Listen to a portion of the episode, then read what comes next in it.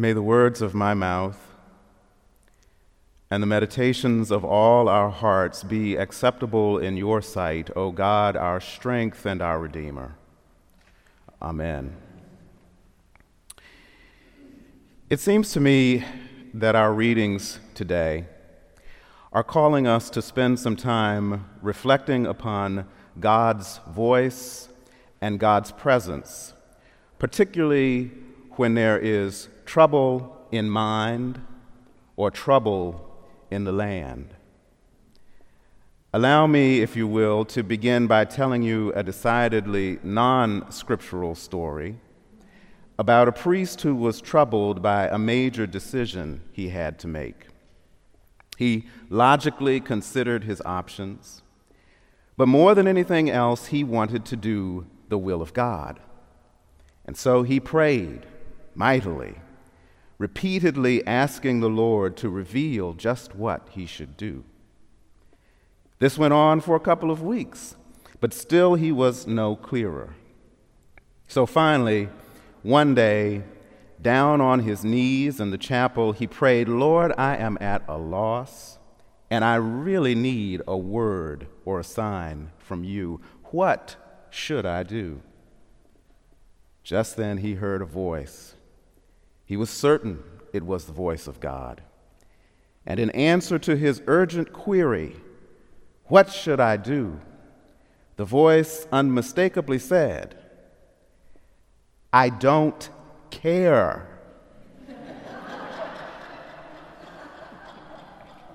Similarly, several years ago, I myself was wrestling with a major decision. And as I am wont to do, I researched my options. I listed the pros and the cons of each. And then I proceeded to mentally bounce back and forth between the options ad nauseum, as I am also wont to do. My anxiety about this choice continued to rise, for I felt that I was not getting any closer to a, deci- to a decision. One evening, I was sitting on my couch, worrying, anxious, stressed out, and just then, a thought welled up inside of me with such clarity and truth that I can only describe it as the voice of God. And it matter of factly said, hold on to your hats for this one. You're not going to be satisfied with any of these options. There's more, wait, there's more. Until you get your prayer life in order proving that God Almighty truly wrote the book on giving unsolicited advice. I didn't even get the dramatic calling of my name, you know, Joe, Joe, or the opportunity to say, Speak, God just spoke. And the message, it literally startled me because it was not connected to any thought that I had been having. I had not at that moment been actively praying, and I certainly hadn't been thinking about anything as lofty as my overall prayer life. Even though the message manifested in silent thought as opposed to audible sound, I experienced it as actually originating from outside of me, penetrating deep into my soul in order to emerge in my conscious mind. For my conscious mind had been, in the words of the gospel, harassed and helpless, like a sheep without a shepherd.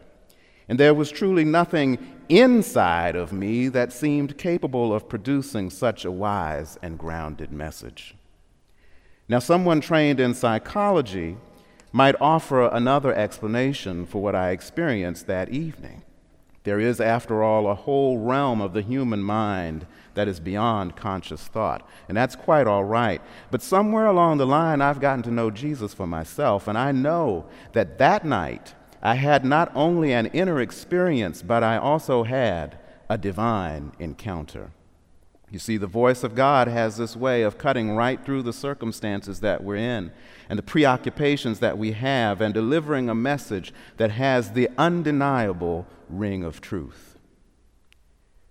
The boy Samuel, as he is called in the lesson, had a vivid encounter with God in the midst of some difficult spiritual and political circumstances for the entire people of Israel.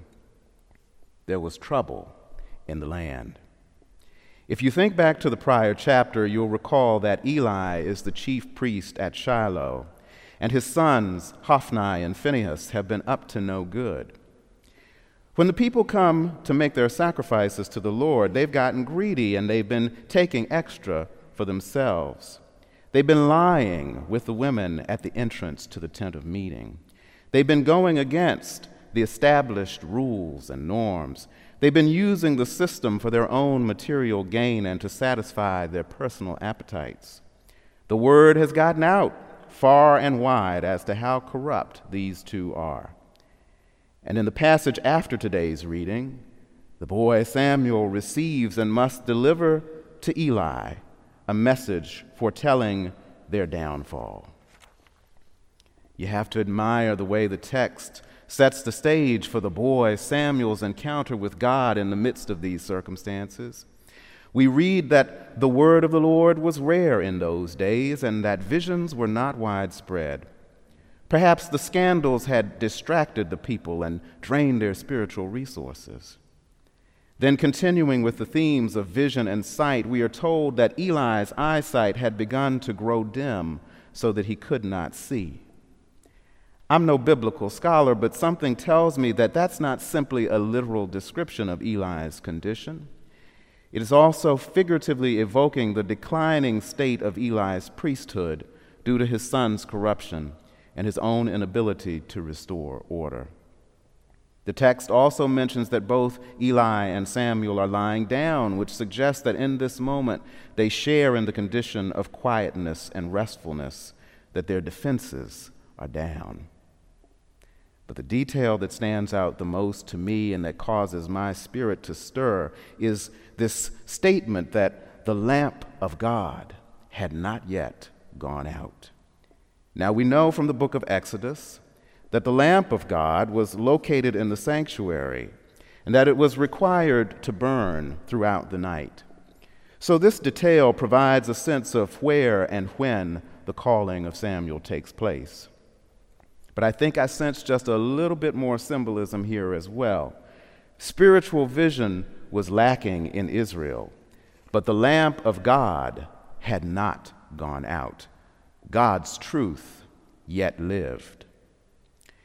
Samuel and the other books in the Deuteronomistic history depict fascinating human leaders engaged with interior struggles and external threats, Eli and Saul and David, to name a few. It recounts different forms of leadership, and it includes various perspectives on whether or not the monarchy is even such a good idea. But the underlying message is that through all the human machinations, failings, and even successes, God will make the divine presence known and the divine voice heard.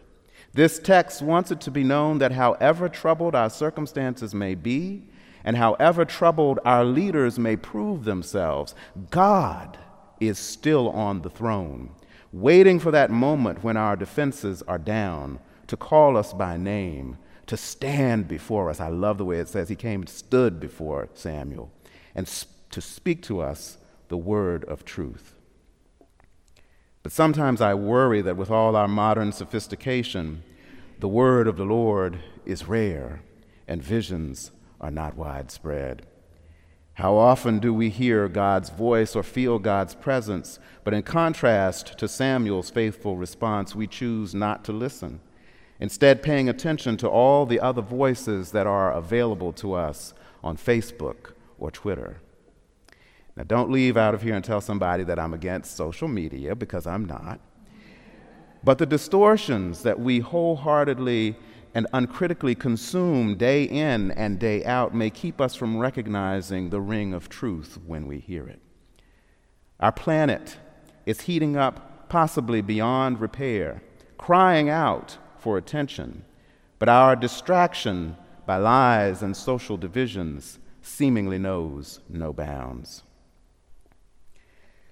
Blessed James Theodore Holly today is his feast day, was, according to the historian Dr. J. Carleton Hayden, a man of great vision, despite his times, despite the challenges and distortions that came along with being born a black man, even a free black man, in the era of racial slavery.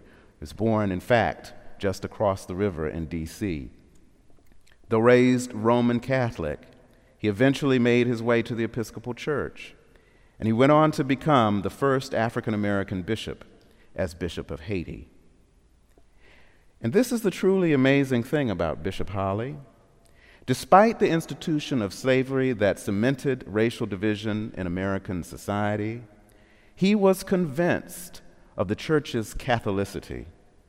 According to, again, historian Hayden, when Holly, and I'm quoting, when Holly insisted that the church was Catholic, he meant that the church was for all humankind, regardless of race or nationality. Holly said the church was Catholic, not European, not white. The church was no more European than was humankind European.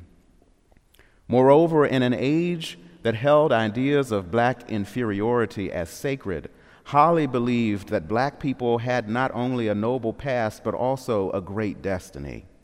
And it was in part this vision that led him to Haiti, which was the only nation where enslaved blacks had successfully revolted, overthrown white domination, and established an independent nation. Note, he didn't go to Haiti, and now this is me talking, he didn't go to Haiti because he thought he could save the world. He went because in the story of that nation, he saw the strength and the beauty of black people, a notion that at that time in America, only the voice of God could have instilled. I don't know exactly when or how James Theodore Holly heard the voice of God calling him or felt God's presence guiding him, but his life, his ministry, and his vision make it clear that the lamp of God had not gone out, even when there was serious trouble in this land.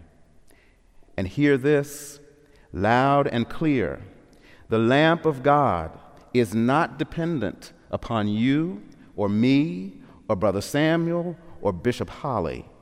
It symbolizes the reality of God's voice and presence moving and acting in this world, taking the initiative to touch our lives and our societies when nothing else can help, when we, like shepherdless sheep, are harassed and helpless. No, the lamp of God has not yet gone out. In our own day, its light may shine on the modern likes of a miracle boy named Samuel, whose mother Hannah thought she would never have a child. Or it may shine on the likes of an unbowed black man like James Theodore Holly or it may shine on a child lying on a pallet in a detention camp at the southern border. Or it may shine on some students in Europe who walked out of school because they're tired of waiting for adults to stop wrecking the planet. Wherever the lamp shines, wherever the voice, the voice of God is calling, rest assured that God is already preparing someone's heart to say, Speak, Lord, for your servant is listening. Amen.